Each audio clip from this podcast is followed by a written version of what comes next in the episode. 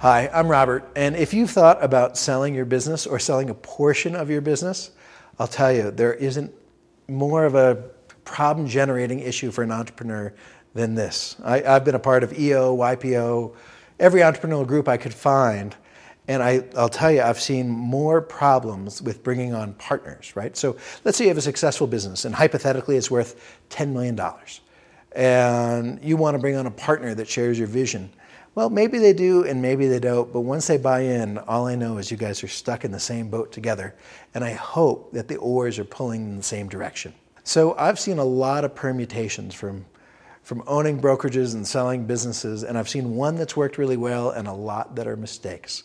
And I think when you bring on a partner and you've hit a certain level of size, there can be a lot of problems. So I would avoid the partner methodology.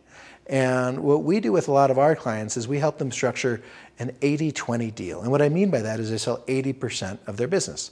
So let's say hypothetically it's worth $10 million.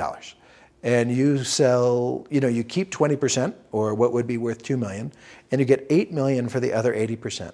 Well, that's going to make sure that you don't have any cash flow issues, that you're, you can send your kids to private school, and et cetera, et cetera, et cetera. It takes your family's well being on a day to day basis off the table. But in the best case scenario, that 20% is worth even more than the 80% that you sold.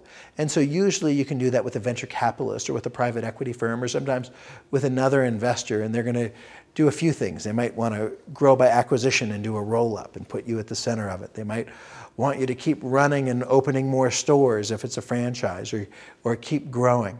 And for example, there was a software as a service company that we recently sold, and it was an 80 20 deal. He took the 80% off. Uh, he took the 80% off the table.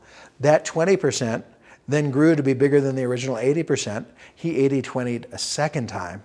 And the third 20% was even bigger than the first two. Now, you can't write a better story than that. That's the best way it works out.